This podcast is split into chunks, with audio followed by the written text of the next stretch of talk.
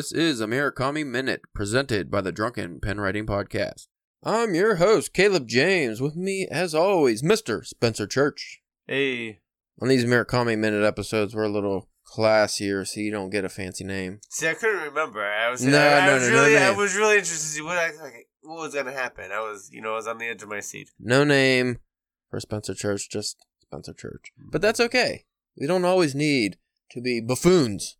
I think that's the perfect word for us is buffoon. Yeah. Uh, today we are back with a Murakami Minute, and this is a whole new series. If we had an actual podcast for this, this would be season two. Yeah.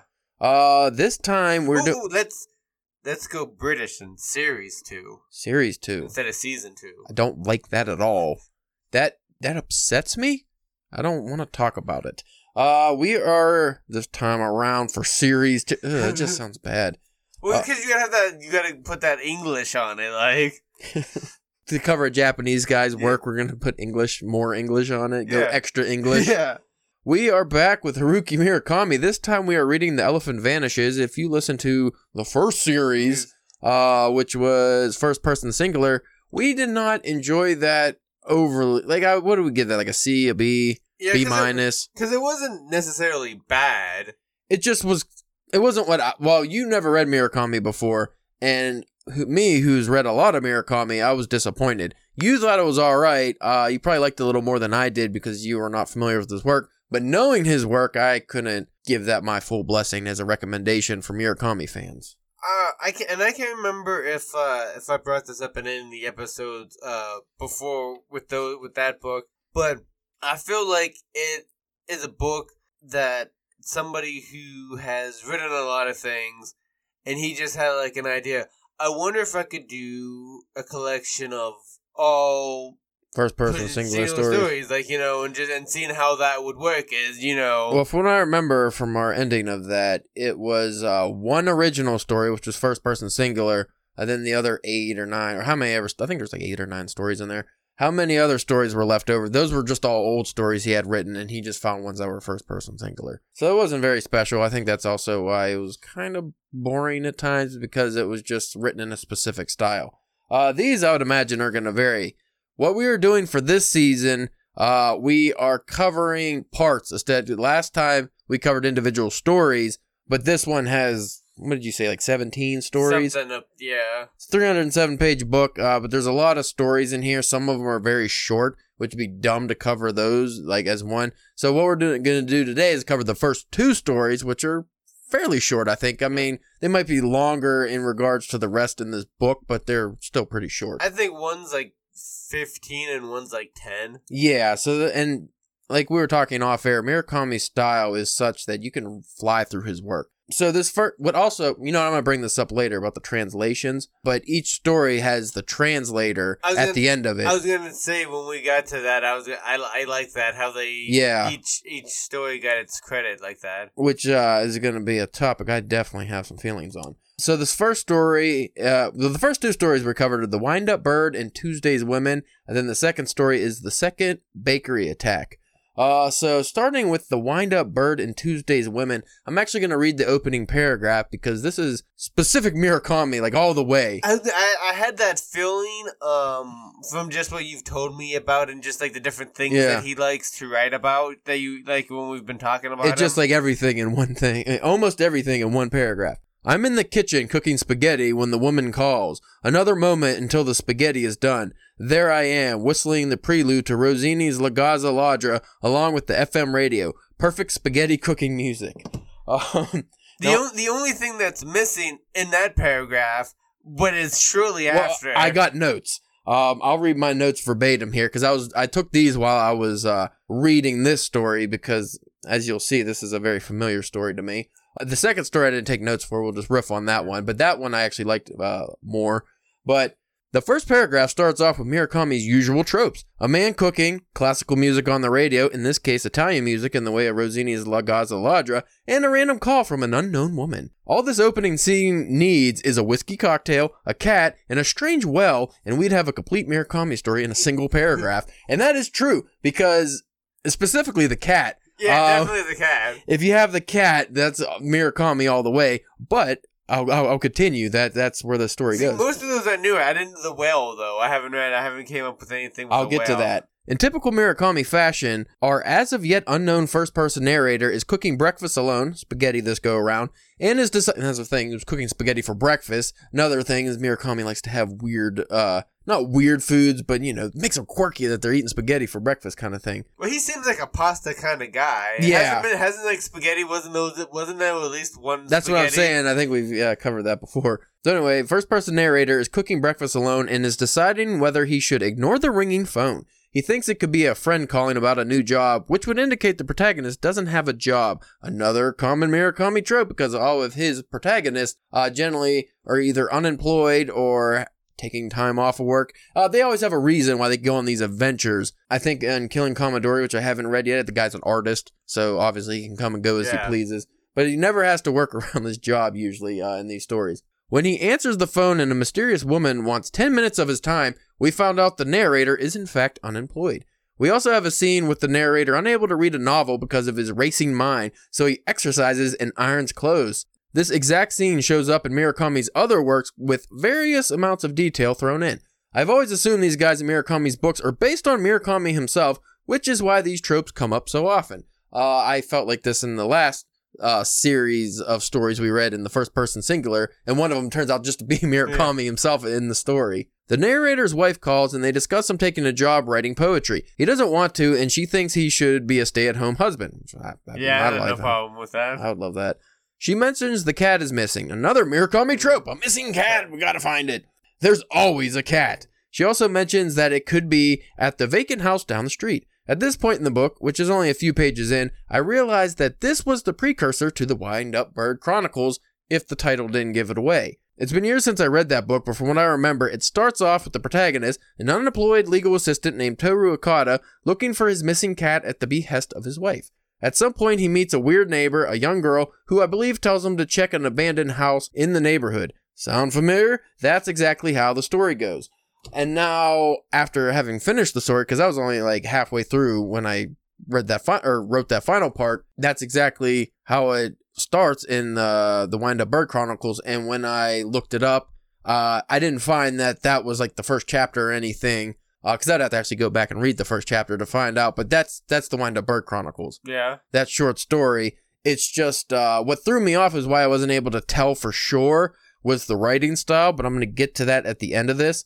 But um, because maybe well maybe he wrote that and then like later I on think he that's might have and what- then he was like oh I could do that and just Yeah. expanded and you asked about the well. Well, in the Wind Up Bird Chronicles, the abandoned house has a well in the backyard, and there's a Uh, lot of weird magical realism that goes on with him going into this well and being in the well and weird shit happening in the well. And then there's even a story about like World War II or in China, and there's a well and a guy breaks his leg, like all kinds of crazy Has- shit. anything good ever happened in a whale? Wishing. you don't think any good wishing happens in whales? People wish in whales all the time. yeah but did it ever happen come true, I don't know.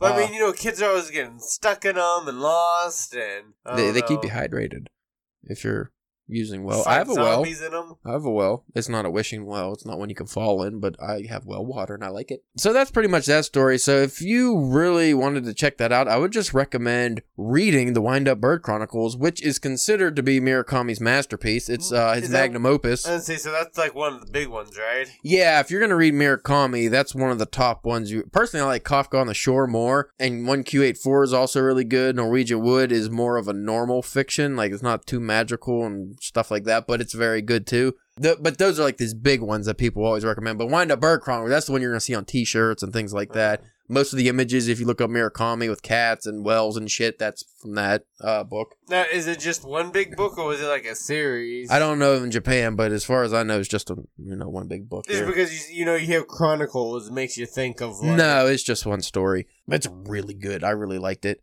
Also, we uh what are we doing now? Oh. Oh, so you don't you don't want to talk about the story? No, at like all? um because I would have to be giving my feelings. For me, I you could give your feelings. I can't because I'm going to be talking about I'll be comparing it Oh. to the actual novel because I know where that story goes. You don't. It just ends on he's trying to find this cat. He meets this weird neighbor girl, and he's in her backyard. He falls. They're talking. She's very weird the way she's talking about death and stuff. He falls asleep. Uh, it's almost pseudo sexual, not on his end though, just her end. It gets a little creepy. It seems like that, but if you read the book, it's not because this girl's just a weirdo. And then uh, it just ends. Like he wakes up, she's gone. The cat, he still didn't find it, and that's how the story ends. So there's not much there. So I, real quick, I would like to hear your thoughts just on what you thought of the story, Um, which is really not a story. Yeah, uh, I was saying at the beginning of it, I was enjoying it because, like I said, I, I was feeling from talking to you previously, I was getting some of the Murakami that you, you know, like, yeah, they were getting. And then, uh, I liked, you know, the grand, you know, woman on the phone calling, and then she kept on calling, and like her just like giving them the business, Mhm. and like her somehow knowing or you know Yeah. knowing knowing different things about it, like how he's just unemployed and which is Yeah. also in the novel, and there's a twist Oh, to yeah, that. Yeah. So um, you know, I, I like that kind of that kind of stuff, and um. She got really sexual on the phone, Yeah. and then he's just like, "Click! I don't have time Yeah. for this." He just is not Yeah, interested. but no, actually, because the, the the short story ends, he's back, and like the wife is coming home from work, Mhm. and like they're arguing about something, and the phone's ringing. And he won't answer. He won't answer it, and then so she won't answer it either. So Yeah. he's like, it's just he just keeps on ringing. And he's like, I I count up to like fifteen times until I just forget. And I think because I think he's like cooking again or something. Right. Now, one thing you might, I mean, you haven't read uh, Murakami's bigger work, so you probably wouldn't get this, but one thing you might notice lacking in this story is like more, not descriptive, detailed metaphors, more unique metaphors. Um, like I said before, Murakami is really good about having like, it comes up in this next story. Uh, he's real good about having like these metaphors that make you think in a very different way. It, that, I mean, of course, like that's more like a chapter almost of, uh, the Wind Up Bird Chronicles. So you're not really getting that, which uh, that that book's full of metaphor and fucking all kinds of stuff. But you didn't get that too much in this story. But we'll get into the second one, and I'm gonna give you uh, the reason why I think that is. Uh, the second story is the second bakery attack. I really liked this story. I liked it more than that first one. Well, before Well, we like get you said, you it's hard for you to even have opinion Yeah, on on the the first fir- one with that with reading the actual book that it basically becomes. Well, I'll give you my reason for not liking that one as much, besides the fact that I read the book. But in the second bakery attack, this is just like a fun story. Uh, it's ridiculous. Uh, a couple, a newlywed couple, they wake up in the middle of the night and they just ha- both have this incurable hunger. Yeah. And because they're newlyweds, they haven't gotten their. I like how he describes their routine, and they haven't like really set one. They don't have a good shopping pattern, so they have no food in the house. They have like old onions and beer. He also makes me like just from this and then the the other book. He makes it seem like the uh like Japanese like relationship code like you know like they're newlyweds but like you think that even though they're newlyweds they probably had to been like close for a while like like as we get into like this story that that the husband tells the wife like how would she have not known this before like you know like have they have they barely known each other before they got married Well, and I'm gonna have to go on just like classic Japanese literature I've read, uh, because it used to always be, you know, the women were kind of like the second class citizen. I think some of that is still hold like a holdover in modern Japanese, and I'm not saying like the youth because I don't know, but when this was written, uh, because I'm not sure, I'm assuming this story was written in the 80s, like, or this novel, you know, this book collection, the short story collection was written in the 80s rather. But I think at the time, women weren't really privy to what the men's lives were like or, you know, what their work life was like. Like, it was very, you know, separate. yeah Uh, the men were kind of private. It's not like how we think of American, you know, 1950s relationships where it's like, honey, I'm home. Oh, what, how was your job? How are you today? Oh, good. What did you do today? Like, I don't know if in Japanese, uh, relationships, if it was like that back then. I think that it probably took a while. For, I would imagine now it would be different, but you know, at that time it was probably Well- more private for the men, like what they did. I was gonna say that's uh, another thing too is like, and I'm interested in like as we go in more of these stories, of trying to figure out like maybe when they've been written because like in the first one he's being called on a landline Yeah. at home like Well, I said this was before the Wind Up Bird Chronicles, so this had to be in the 80s at Okay. least, I, I would think. So I think that came out in the early 90s. And also, like a thing you see in uh, even in modern Japanese fiction, I see it in like movies and stuff. It seems like a lot of Japanese married men will go to like those uh, love hotels and get pretty much prostitutes. And like, even if the wives know about it, they might be upset, but they don't really let on that they're upset. And it's just kind of like they accept it, even though it's shitty for them. Uh, so I don't know how much of that still goes on, but I've always seen that in uh, fiction too. But anyway, this story is fun because, like I said, they they wake up, they're both really hungry, so they don't have any food in the house, and the husband's like, "Hey, they haven't been living together for a couple weeks too, I think."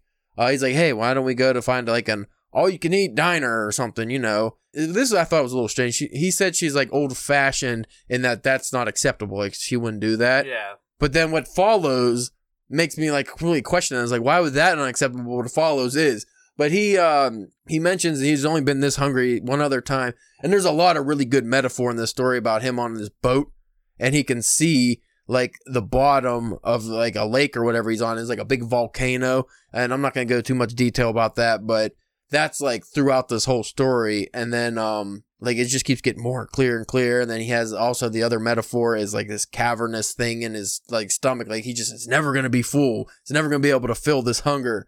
But he tells her he's never he only felt like this one time, and it was when he was in college, and him and his I guess roommate or friend at the time, they didn't have any money because they were lazy and they didn't want to work, so they decide to rob a bakery of bread. So they go in with uh they have guns or knives? Knives, I say. knives. And they go to uh, yeah because japan's not a gun culture so they had knives and they went in which again is another thing that threw me off about this story uh coming up but so they go in they rob this baker and they're like hey give us all your bread. And like he's like you want money? No bread we're hungry. He makes them listen to like some old i forget what it was some classic music some composer listen to the whole thing and if they do they could take whatever they wanted so they do they took the whole like all the as much The- bread as they could Did fill like the day's worth of bread. they got i think he said four or five days worth of bread they Yeah. got out of it they and they ate and But stuff I mean, like the whole bread, like the bread that was baked Yeah. that day. Like they took All all, of it. that, all that bread. but he tells his wife that he thinks he was cursed Which can you imagine eating bread for three days? that would be terrible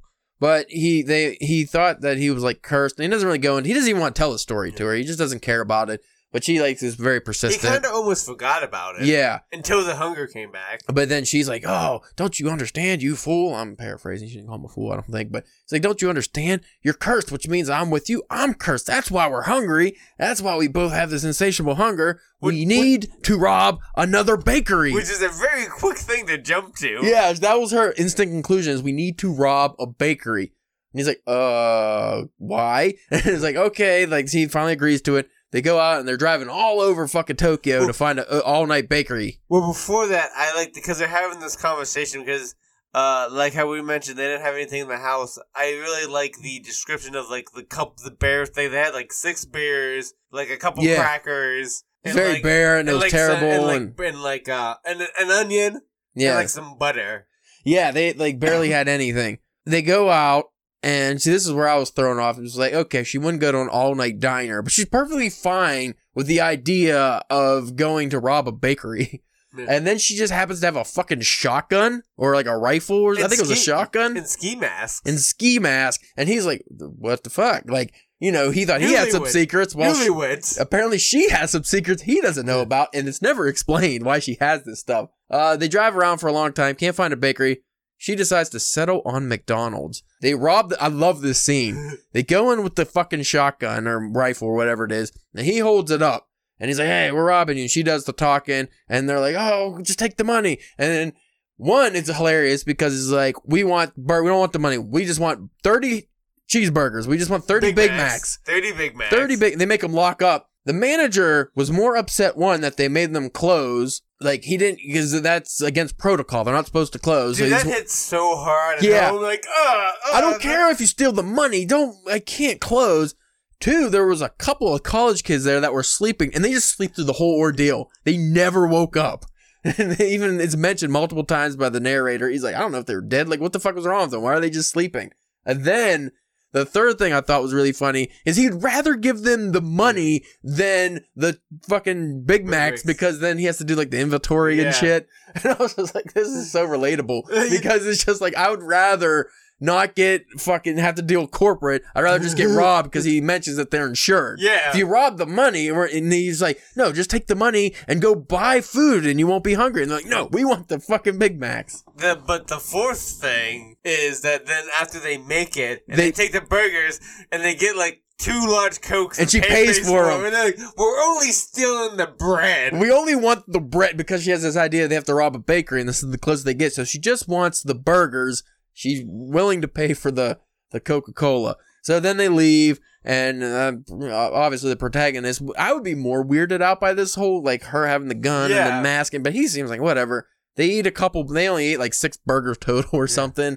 And then uh, they're satisfied. I don't know what they did with the rest of the burgers. I think that was pretty much how that ended, right? And it, it went back to the metaphor with him on a boat looking at the volcano, but this time the water was uh, it wasn't so clear anymore. You can see the sky reflecting, and pretty much alluded that the curse was lifted For now. for now because he uh, he robbed uh, a pseudo bakery of burgers. You know what I hope we eventually get to? Another another bakery attack. Another bakery attack. Well, no, because wasn't this one another bakery? What was the name of this one? Second bakery attack. Well, then third bakery Well, attack. third bakery attack. Now, I want your opinion on how you thought this story was written compared to the first story. Because I going back, why I didn't care for that first story so much wasn't because the, uh, you know, because I read the novel. Uh, it's partially that, and I'll tell you why in a second. It's because I didn't, I thought it was written very dryly and boringly. Like it was just very, you know, step by step, which Murakami tends to do a lot with like the details but it was it seemed like extra boring. I don't know if you if you Um, got that. Like it's just it like it didn't necessarily seem boring to me, but that was before I knew that it was basically the beginning of you know one of his other books. right. I didn't. But compared to the second story, like did you see how the pace was faster? Yeah. And how it was like the language it was like similar language, but it was just written in a way that just made it more accessible and fun, I thought, not so textbook. Well, the reason for that is because Jay Rubin did the, the translation for the second story, which he is uh, one of Murakami's uh, most used translators on his books, and he also translated the book version of the Wind Up Bird. Chronicle. Okay. But the guy who translated the fucking uh, the Wind Up Bird and Women on Tuesday, what, what page did that end on? I on? wonder Thirty. why it was the Women on Tuesday. I guess that's when the women called him. Uh, That story uh, was translated by Alfred Alfred Birnbaum. Uh, I never heard of Alfred Birnbaum, so I, but just from reading that, I could really tell how like the difference between like somebody who's more familiar maybe with Murakami's work translating it versus a guy who I don't know if that guy is you know less familiar with it or if he just has a different translating style. If he's more, it seems like maybe he's more literal. I'm assuming Jay Rubin either one incorporates some of his own ideas into some of the Japanese that might not translate properly, so that's why it gives more of an original, unique uh feeling to it. Well, Or also you figure also too if he's working with Murakami a lot, they probably have like a good bond. Yeah, where it's like well, like Murakami's like, I know you're probably gonna have to change some things. Take you know what I mean. Well, I feel like Jay know- Rubin is better at, uh, or at least he knows how to translate some of Murakami's metaphors better. Yeah. Because, like, that metaphor about the boat and the volcano stuff, I feel like that'd probably be like a difficult thing to translate. Because I'm sure in the Japanese, it's uh, maybe more magical or just has like 'cause- because in Japanese, like a lot of this stuff, it doesn't have literal meaning like we think of. So it's probably like more fantastical and something that is not you wouldn't think of as real in any you know stretch of the imagination. But like in English, it has to be more literal because that's how we think of things. So I think Jay Rubin does a good job of translating like that. Versus that first guy, I feel like he just kind of went the literal route and just translated it to English as best as it would translate without having much of a unique flair. And I think that came off as a little stilted in the writing. I'm interested to see how these other stories go Yeah. with like because I didn't look through to see what you know how many tran if every story's a different translator, if some come back, or I hope Jay Rubin is uh, most of these stories because I really like his translations. Let's I can't remember. I I originally read the third one when we thought we were gonna do this sooner. Yeah, Um, I can't remember though. Well, see, that was the thing too. Like, I was kind of forgot for both these stories, but as soon as I got into like the first paragraph, I was like, "Oh, oh, I kind of, you know, I Yeah. I remember what's going on now." Mm. But I still reread them. They were, you know, it wasn't like a like a slog or anything. no, I mean it's still Murakami. It reads very fast, so. Uh, like I said, I'm interested to see where these go, but uh, the next week's episodes, assuming we don't have any fucking snafus or anything, um, let's see what stories we got coming up. We got the Kangaroo Communique. It's a weird word. The Kangaroo Communique. I'm thinking we could do at least two stories because the second one's like fucking three pages long or five pages if my math is incorrect. Yeah. Uh, it's not very long. It's six pages, Spencer. Okay. So the next story is uh, after that six. That's On Seeing. The hundred percent perfect girl. One beautiful April morning. That's another thing. I'm glad I, I'm going with parts instead of the story titles because that's way too long. Possibly the third story, sleep, depending just how much time we go. So we'll cover either two or three stories in the next one. That's probably. I figured that's probably about gonna be Yeah. the episode. You know, the uh, amount of stories each episode probably. Yeah, so we that two to three mark. Uh, it's supposed to be like short episodes. I don't want to bloat them up too much. So yeah, we'll we'll stick with that. Thank you for listening. This has been a Murakami Minute.